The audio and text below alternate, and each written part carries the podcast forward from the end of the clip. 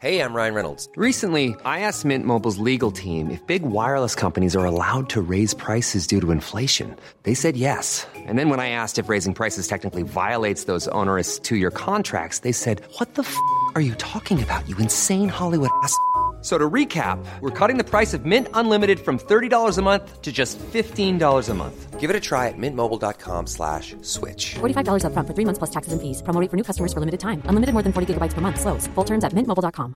I'm Sandra, and I'm just the professional your small business was looking for. But you didn't hire me because you didn't use LinkedIn jobs. LinkedIn has professionals you can't find anywhere else, including those who aren't actively looking for a new job, but might be open to the perfect role, like me.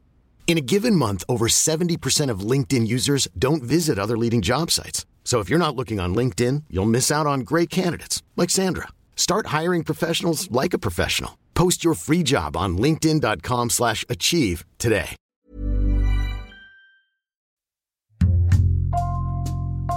Bonjour, c'est Jules Lavie pour Code Source, le podcast d'actualité du Parisien.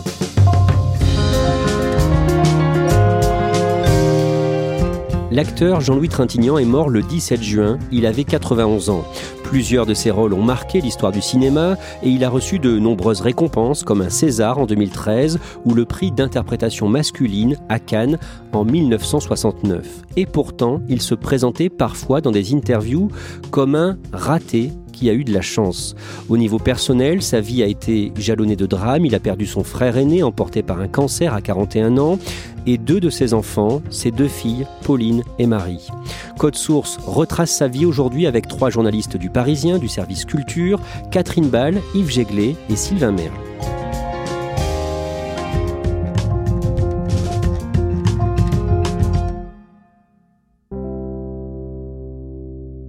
Yves Jéglet, le vendredi 17 juin, Jean-Louis Trintignant meurt à 91 ans. Son épouse, Marianne Hopfner-Trintignant, précise dans un communiqué qu'il est mort paisiblement, de vieillesse, dans la matinée, chez lui, dans le Gard, entouré de ses proches.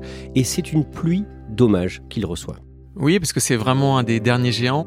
Il incarne une génération exceptionnelle et en plus, lui, sa spécificité, c'est qu'il a joué euh, très longtemps.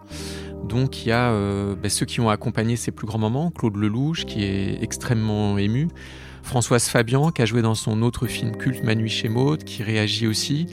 Effectivement, c'est un monument du cinéma français qui s'en va.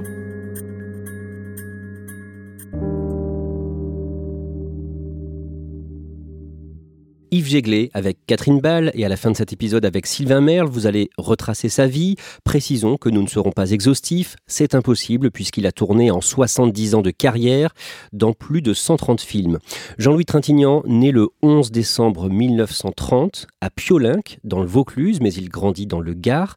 Qu'est-ce que l'on sait de sa famille, Catherine? Jean-Louis Trintignant grandit dans un milieu bourgeois. Son père, Raoul, est industriel. Il est maire de Pont-Saint-Esprit dans le Gard. Il est conseiller général euh, à la SFIO, donc euh, l'ancêtre du Parti socialiste. Il est de gauche. Et sa mère, Claire, est issue d'une famille riche du Vaucluse. Quand il a 13 ans, à la fin de la guerre, le 28 août 1944, le petit Jean-Louis est marqué par un événement. Sa mère est humiliée publiquement pour avoir collaboré avec l'ennemi et il assiste à la scène. Son père est résistant, mais à cette époque-là, il est emprisonné. Et sa mère a une liaison avec un soldat allemand. Donc ça se sait dans le village, c'est connu. Et donc elle est euh, emmenée dans une carriole. Et puis comme Trintignant, il a 13 ans, euh, il est à côté d'elle. Et elle est donc tondue de manière violente, comme on l'a vu sur plein d'images pour des tas de femmes euh, à la libération. Pour lui, c'est un immense traumatisme. Son père lui dira de retour de captivité Mais comment t'as pu laisser faire ça? Dans une interview, Trintignant a parlé de ses parents de manière un peu dure et en disant Mais ma mère était un peu conne, parfois elle faisait n'importe quoi. Toujours l'année de ses 13 ans, Jean-Louis découvre la poésie de Jacques Prévert. Oui, donc il est dans une maison très bourgeoise, on l'a dit, où il y a beaucoup de, de livres. Et il tombe comme ça, bah, comme souvent nous, adolescents, sur Prévert, mais lui, il va aller plus loin, c'est-à-dire il ne s'arrête pas à paroles, à quelques poèmes, il va découvrir toute la chair des, des vers de Prévert, et ça va l'accompagner, au fond, jusqu'à la fin de sa vie. Catherine Ball, son père veut qu'il fasse du droit. Après le bac, il a fait des études de droit euh, à la fac de Aix, mais à 19 ans, en 1949, il assiste à une représentation de l'avare de Charles Dulin, et là, c'est une révélation. Il quitte le Sud, il va s'installer à Paris, et euh, il suit deux cours de théâtre. Il s'inscrit euh, en parallèle à l'IDEC, donc en fait, il a à ce moment-là la double envie d'être à la fois comédien de théâtre et metteur en scène de cinéma. Il joue sa première pièce en 1950, donc très rapidement. Il dit qu'il mettra quelques années à pouvoir vivre décemment du théâtre, de son métier de comédien. Euh, en parallèle, il est euh, camionneur, livreur, manutentionnaire, mais euh, il dit que c'était une période très heureuse de sa vie. En fait, il s'est trouvé à ce moment-là. Au départ de sa carrière d'acteur, il souffre d'un handicap, il est timide. Oui, il dit qu'il n'était pas très doué comme comédien et que ses profs, dans ses deux cours de théâtre, lui disaient Toi, tu avances doucement. Il dit qu'il ressentait beaucoup d'émotions en lui, mais qu'il n'arrivait pas à extérioriser il répète ses textes en étant euh, la tête basse, voûtée, euh, d'une voix monocorde. Et par ailleurs, il a un deuxième handicap qui est qu'il a un accent du Sud. Et il dit voilà, quand je jouais des répliques tragiques, c'était ridicule. Et il va travailler pour perdre cet accent, mais il gardera toujours une petite touche d'accent du Sud. Yves Jéglé, en 1956, il est à l'affiche de Et Dieu créa la femme de Roger Vadim avec Brigitte Bardot. C'est un film choc pour l'époque, totalement sulfureux, on est encore dans un cinéma français très classique. Et la première scène, Brigitte Bardot est nue, allongée. Alors on la voit pas complètement, mais elle est uniquement cachée par un drap qui ondule dans le vent. Vous m'avez bien. Pas encore.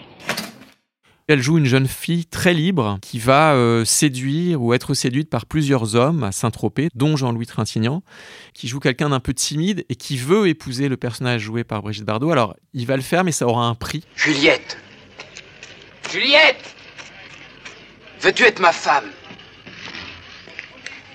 Non. Je suis sûr que je saurais te rendre heureuse. Non, faut pas. De quoi as-tu peur De moi. Brigitte Bardot est l'épouse de Roger Vadim et Trintignant est déjà marié à une jeune comédienne, Stéphane Audran. Tous les deux ont un coup de foudre, donc ils vont vivre une, une grande passion. Et à partir de ce moment-là, ils sont des stars. Alors Brigitte Bardot devient une star mondiale, Trintignant devient un acteur très connu. À la fin des années 50 et au tout début des années 60, il doit faire son service militaire pendant trois ans. Il est envoyé en Algérie. Il essaie en vain de se faire passer pour malade. Une expérience qu'il racontera bien plus tard dans le journal Le Monde en 2018. On nous disait qu'on allait pacifier l'Algérie alors qu'on faisait une guerre atroce, qu'on torturait des gens. Je ressentais violemment cette hypocrisie, pacifier l'Algérie. Pas étonnant que les jeunes qui ont été envoyés là-bas soient incapables d'en parler aujourd'hui encore. Déjà, c'est une catastrophe pour sa carrière. C'est juste après Et Dieu créa la femme. Bardot enchaîne les films. Lui, il ne va plus du tout tourner. Dans les années 60, il tourne de nombreux films en Italie, une époque bénie pour lui. C'est une époque extraordinaire déjà pour le cinéma français parce qu'il y a plusieurs acteurs français qui jouent dans des gros films italiens. Lui notamment va tourner euh, avec Victorio Gassman dans Le Fanfaron qui est un énorme succès et qui est un excellent film. Euh, une comédie à l'italienne. Et il tourne surtout dans Le Conformiste, un film qui est un petit peu un classique aujourd'hui de Bertolucci, où il est complètement dans l'ambivalence euh, qui sera un peu sa marque de fabrique, cette capacité de faire ressentir des choses presque opposées dans un personnage. Quelqu'un qui va devenir fasciste, ça se passe sous Mussolini. Voilà, c'est des films qui vont beaucoup marquer leur époque. En 1966, il joue avec un jeune réalisateur, Claude Lelouch, aux côtés de l'actrice Anouk Aimé. C'est un homme et une femme. Anouk Aimé qui joue une femme euh, qui est veuve et Trintignant euh, lui aussi joue un personnage euh, qui en tout cas va devenir veuve, qui sont tous les deux seuls. Et il va y avoir un coup de foudre. Ils se cherchent, ils se jaugent un petit peu. Et donc ils ont des scènes comme ça de flirt, d'un amour naissant. Ça vous arrive souvent de rater votre train? Oui, assez. En général, je suis pas très précise. Et vous trouvez toujours quelqu'un pour vous accompagner? Non, non. Je dors à Deauville. Et puis il y a cette fameuse musique, Shabadabada.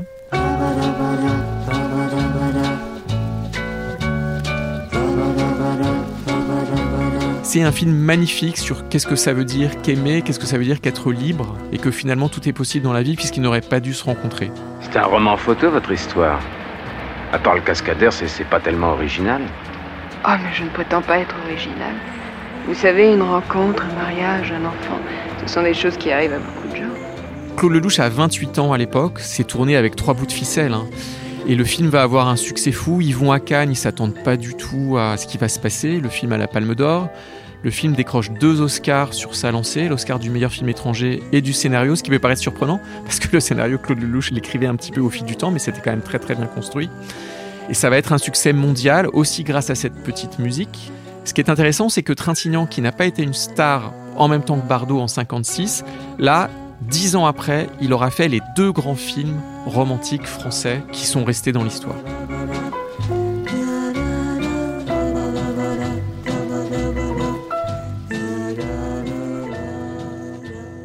Malgré ça, Catherine Ball, il reste dans l'ombre des deux plus grandes stars de sa génération, qui ont quelques années de moins que lui, Jean-Paul Belmondo et Alain Delon. Oui, à cette époque, euh, Belmondo et Delon vraiment se partagent euh, le cœur des Français, euh, se partagent le box-office. Bébel, le, charismatique avec ses films d'action, Delon qui est sublime, qui fait des, grands polars. Au fil de ces interviews, on, on comprendra que, en fait, peut-être que le star system, la notoriété, c'était pas vraiment pour Trintignant. On dit que le star system est en voie de disparition. En fait, il est plus, euh, euh, virulent que jamais. Et euh, le cinéma se fait de telle façon que on propose d'abord, disons, à Belmondo, Delon, moi, Il a parlé euh, avec un certain mépris de euh, ces acteurs qui tournent, euh, en, parlant de lui-même d'ailleurs, en disant voilà, il y a un moment où je me suis laissé prendre, j'ai j'ai tourné 4-5 films par an pour payer mes impôts, j'ai eu du mal à pas descendre du manège de la notoriété. Trintignant dira quand même, Belmondo et Delon ont fait une plus grande carrière que la mienne. Yves Jéglé, il a rencontré en 1961 celle qui va devenir la mère de ses enfants, Nadine Marquand, qui va devenir Nadine Trintignant. Qui est-elle? Elle débute comme monteuse, donc c'est une femme très moderne, puisqu'à l'époque il y a très peu de femmes cinéastes. Elle, elle veut devenir réalisatrice et elle y parvient. C'est une femme à poigne. Trintignant s'en est souvent plaint avec amusement. Il a souvent dit Oh, moi je voulais être un acteur de théâtre, mais Nadine voulait que je sois célèbre et que je gagne beaucoup d'argent, alors j'ai fait du cinéma. En tout cas, ce qui est sûr, c'est qu'elle l'a beaucoup poussé et ils ont d'ailleurs beaucoup tourné ensemble. Et ensemble, ils ont deux filles dans les années 60, Marie en 1962, puis Pauline en 1969, mais quelques mois plus tard, pendant un tournage, Jean-Louis Trintignant apprend la mort brutale de Pauline. Pauline naît en 69 et euh, dix mois après meurt euh, probablement d'une asphyxie liée à une régurgitation de lait. Trintignant apprend ce drame sur le tournage euh, du conformiste. Il en a voulu beaucoup à Bertolucci parce qu'à un moment, Bertolucci lui a dit sur cette scène, tu as été d'une intensité incroyable. À quoi tu pensais? Et Trintignant, évidemment, pensait à, sa fille Pauline. Et parce qu'il trouvait cette question, euh, il dit, terriblement gênante, déplacée, il a dit je, je pensais aux pneus de ma voiture. Et Bertolucci, au fil d'interviews euh, après, a dit euh, Trintignant, il est formidable. Il lui suffit de penser aux pneus de sa voiture et il est euh, incroyable. C'est voilà, c'est la première grande tragédie de sa vie. Quelques années plus tard, le couple Trintignant accueillera son troisième enfant, Vincent. Yves Jéglé, concernant sa carrière, dans les années 70, Jean-Louis Trintignant réalise deux films, mais sans succès. C'était son rêve hein, de devenir réalisateur. Et il tourne deux films qui sont des comédies un peu loufoques, euh, un peu délirantes. Une journée bien remplie avec un côté polar et le maître nageur sur la richesse et la, la stupidité de courir après l'argent. C'est des films où le scénario est un peu bancal, où la mise en scène n'est pas tenue de bout en bout et du coup ça n'a pas du tout marqué. À la fin des années 70, il se consacre à l'une de ses passions. Il devient pilote auto professionnel.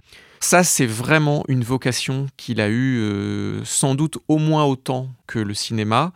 Donc son oncle, Maurice Trintignant, était un pilote euh, important qui a gagné les 24 heures du Mans et le Grand Prix de Monaco.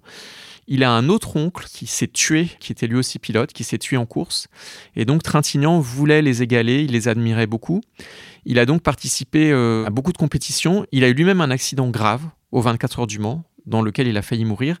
Et après, il a continué, mais comme pilote de rallye, c'est-à-dire euh, de manière moins dangereuse. En 1983, avec Fanny Ardant, il tourne pour la première fois avec François Truffaut dans Vivement Dimanche. Ce sera d'ailleurs le dernier film de Truffaut. Trois ans plus tard, il retrouve Anouk Aimé devant la caméra de Claude Lelouch dans Un homme et une femme, 20 ans déjà. Mais on est très loin du succès de 1966. Jean-Louis Trintignant se dit lassé du cinéma, mais il continue de tourner. Par exemple, en 1994, quand il a 64 ans, il joue pour un jeune réalisateur, Jacques Audiard. Jacques Audiard, à ce moment-là, a 42 ans. Il est monteur de cinéma, scénariste, mais il n'a jamais réalisé de film. Donc, c'est vraiment son premier film. Regarde les hommes tombés, c'est l'histoire de Marx, donc qui est joué par euh, Jean-Louis Trintignant, qui est un vieil escroc un peu minable, qui entraîne dans ses combines Johnny, un gamin paumé, qui est interprété par Mathieu Kassovitz. Moi des trucs. Quel truc?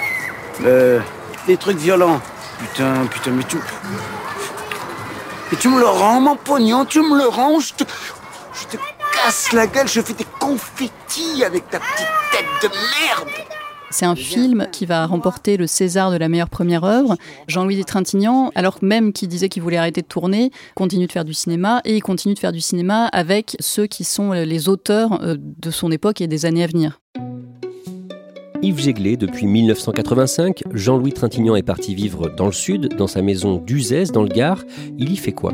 Ben, il revient à ses racines. C'était un petit-fils de viticulteur et même son père faisait du vin tout en étant industriel et donc lui va devenir œnologue. Il fait même de l'huile d'olive, il a des centaines d'oliviers. Alors il va encore travailler, mais c'est un moment d'enracinement avec donc sa nouvelle femme, pilote automobile, Marianne Hopfner, il est beaucoup plus apaisé. En 1999, Jean-Louis Trintignant remonte sur scène, sur les planches, pour dire de la poésie avec sa fille aînée devenue une star, l'actrice Marie Trintignant. Spectacle qu'ils vont donner pendant 4 ans. Et Yves Jéglé, vous, vous les voyez à ce moment-là Oui, je suis allé voir ce spectacle parce que j'en avais beaucoup entendu parler. C'était un spectacle dont vraiment le bouche à oreille était extraordinaire. On disait que c'était magique, singulier. Donc ils sont assis face à face, très proches l'un de l'autre. Ils dégageaient une douceur, une proximité euh, incroyable sur scène. On a beaucoup dit que c'était un père et une fille fusionnels. Ils interprétaient les poèmes à Lou, qui sont donc des poèmes qu'Apollinaire a écrits pour sa compagne de l'époque, ce qui peut être un peu troublant, hein. c'est des poèmes euh, d'amour entre un homme et une femme, qui sont donc dits par un père et sa fille. Je voudrais que tu sois mon cœur, pour te sentir toujours en moi. Je voudrais que tu sois le paradis ou l'enfer selon le lieu où j'aille. Je voudrais que tu sois un petit garçon pour être ton précepteur. Je voudrais que tu sois la nuit pour nous aimer dans les ténèbres. Il y avait vraiment quelque chose de très profond dans ce qui se disait, de très doux sur le sentiment amoureux, et ils jouaient tous les deux avec une grande tranquillité. Et je me souviens encore très bien qu'en sortant de la salle, tous les spectateurs, nous étions dans une bulle. Catherine Ball, en 2003, le 1er août 2003, Marie Trintignant meurt à 41 ans à Neuilly, près de Paris, quelques jours après avoir été frappée par son compagnon, le chanteur Bertrand Cantat, en marge d'un tournage en Lituanie. Oui, à ce moment-là, Marie Trintignant est en train de tourner euh, Colette, une femme libre, un téléfilm réalisé par sa mère, Nadine, à Vilnius, en Lituanie. Et euh, on apprend euh, le 27 juillet que dans la nuit, elle est tombée dans le coma après une très violente dispute avec son compagnon Bertrand Cantat, donc qui est à ce moment-là une immense star, hein, c'est le leader de Noir Désir. Marie Trintignant va être opérée à plusieurs reprises en Lituanie, elle va être rapatriée en France en état de mort cérébrale. Un chirurgien va tenter une opération la dernière chance et le 1er août, elle meurt à l'âge de 41 ans. Le soleil de plomb n'a pas eu raison de l'émotion. Le monde du spectacle, mais aussi un millier d'anonymes, sont venus dire adieu à Marie Trintignant, soutenir les siens. Car au-delà du cinéma, il s'agit de la douleur infinie d'une famille, de sa mère Nadine, de son père Jean-Louis. Ne pleure pas celle que tu as perdue. Au contraire, réjouis-toi de l'avoir connue. Pardon. Jean-Louis Trintignant euh, racontera des années plus tard que euh, cette nuit-là, il devait aller voir Marie à Vilnius et que euh, il a été découragé parce que c'était loin et il dira voilà si j'avais su qu'elle allait trouver la mort cette nuit-là, évidemment j'aurais fait les 3500 km pour l'être que j'aimais le plus au monde. Jean-Louis Trintignant a 72 ans quand il perd Marie, un drame qui le laisse inconsolable. Marie, c'était sa fille aînée. Comme disait Yves, ils avaient une relation fusionnelle. Ils habitaient euh, juste à côté, dans le Gard. Euh, Jean-Louis Trintignant, il aimait jouer au grand-père en allant chercher ses quatre petits-fils euh, à l'école. Marie, c'était sa partenaire préférée sur scène, au cinéma. Jean-Louis Trintignant, a, raconté plus tard qu'à ce moment-là, il est resté prostré, qu'il n'a pas parlé pendant six mois et qu'il s'est demandé s'il allait continuer à vivre. Il s'est dit, peut-être que je serais plus utile en vie pour mes petits-enfants que mort. Il a dit aussi qu'il n'avait pas le courage de se donner la mort. Il a dit, euh, j'ai appris à vivre sans consolation.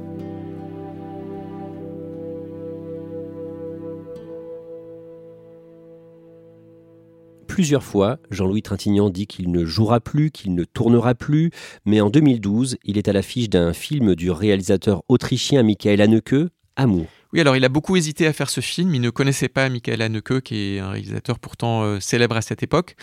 Il connaît la productrice et il lui dit non, je ne veux pas faire ce film parce que ça va très mal et je vais me suicider sûrement. Et elle l'a convaincu en disant oh mais vous vous suiciderez après, faites le film. Et c'est un film euh, magnifique avec Emmanuel Riva sur un couple très âgé. Elle euh, est atteinte d'une maladie où elle va mourir et c'est vraiment l'accompagnement. S'il te plaît, dis-moi ce qu'il y a. Je ne sais pas quoi répondre. Tu es certaine que tu ne te souviens pas de ce qui vient de se passer? Mais qu'est-ce qui s'est donc passé? Tu étais là, assise, euh, tu regardais dans le vague et tu n'as pas répondu quand je t'ai demandé ce qui se passait. J'ai pris ce torchon, je te l'ai posé sur le visage, tu n'as pas réagi. Tiens, regarde, il y a encore des traces sur ton col.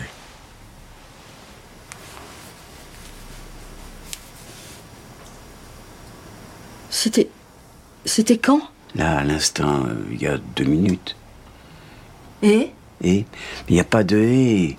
Je suis allé dans la chambre pour m'habiller. Je voulais aller chercher du secours. Du secours? Oui. On parlait tout à l'heure de Belmondo et, et Delon, mais lui a plus de 80 ans. En un sens, il les dépasse sur ce point, puisque jeune, il a joué dans des grands films amoureux avec Bardot, puis avec Anouk Aimé. Et là, à un âge où la plupart des acteurs euh, masculins ne jouent plus ou pas ce type de rôle, il interprète encore une très grande histoire d'amour. Le 22 février 2013, au théâtre du Châtelet à Paris, c'est la cérémonie des Césars et Jean-Louis Trintignant est en lice pour le César du meilleur acteur.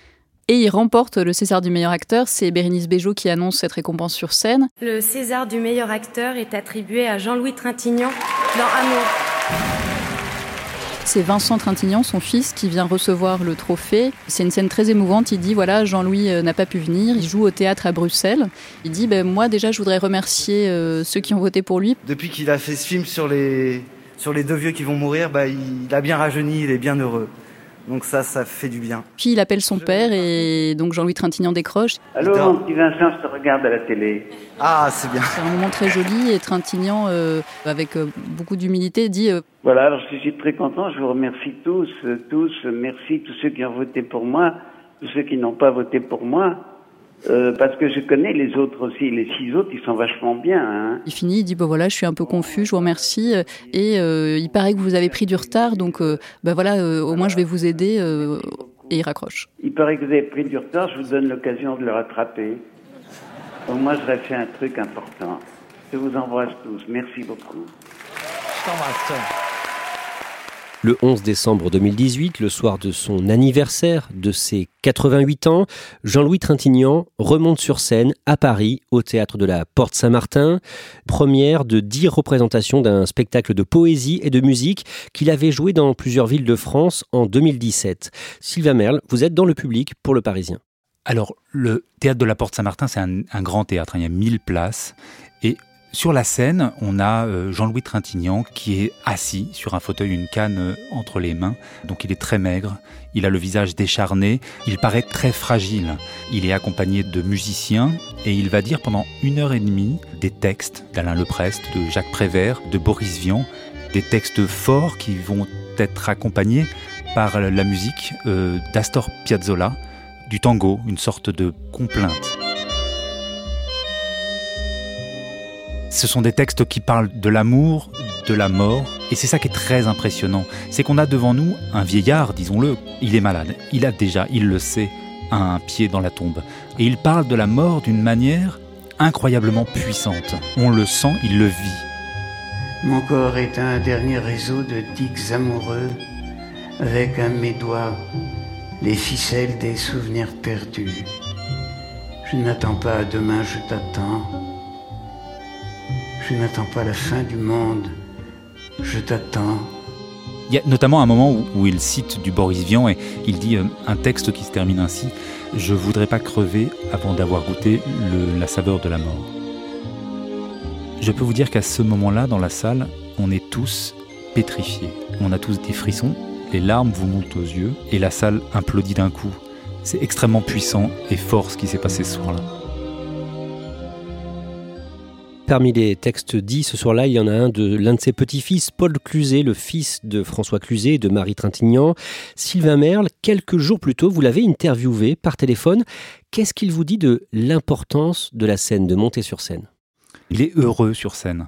Il a la trouille de monter sur scène. À chaque fois qu'il monte sur scène, il a peur. Mais passé les premiers instants, il ressent un bonheur immense. Ça le gonfle de bonheur, il me dit. Il me dit, en ce moment, c'est peut-être le plus grand bonheur que je connaisse.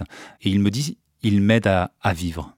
À ce moment-là, on sait qu'il se bat contre un cancer et il vous semble très sombre. Il sait qu'il a peu de temps à vivre. Il suit des traitements qu'il pense à arrêter d'ailleurs quand je lui signale qu'il va fêter ses 88 ans sur scène, bah, il me dit, euh, vous savez, à partir d'un certain âge, quand vous faites votre anniversaire, c'est plus un cadeau, ça veut dire qu'on a un an de plus. Alors évidemment, je lui dis, mais, mais ça veut dire que vous avez vécu un an de plus. Alors il me dit, oui, oui, oui, oui, vous avez raison, il faut être optimiste, la vie est belle. Et là, il me cite un vers de Prévert, il me dit, la vie est belle, la vie est belle, je me tue à vous le dire, dit la fleur, et elle meurt. Il était dans cet état d'esprit. Yves Jéglé, dans les dernières années de sa vie, dans plusieurs interviews, Jean-Louis Trintignant se définissait comme un raté qui a eu de la chance. Ça peut surprendre qu'il se voit comme un raté. Ça peut surprendre, mais d'une part, je pense qu'il y a toujours eu chez lui une part de doute. C'est quelqu'un pour qui les choses n'ont pas été faciles quand il a débuté.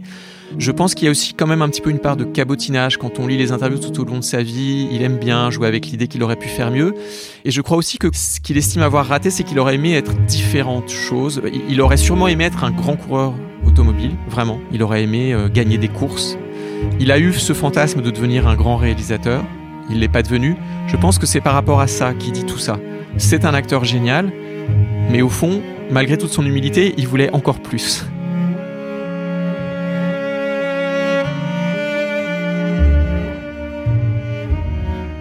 Trintignant, est-ce que vous considérez aujourd'hui, à 40 ans après le nombre de films que vous avez fait, comme une vedette? Non. Comme une Je me considère. Non, pas... alors encore moins. Je me considère comme un étudiant. Parce que c'est mon esprit, parce que si j'étais plus étudiant, euh, ça ne m'intéresserait plus. Et vous étudiez quoi? J'étudie l'art dramatique. Toujours? Toujours, oui. Merci à Catherine Ball, Yves Jéglé et Sylvain Merle. Cet épisode de Code Source a été produit par Marion Botorel, Thibault Lambert, Sarah Amni et Lola Sotti. Réalisation Julien Moncouquiole.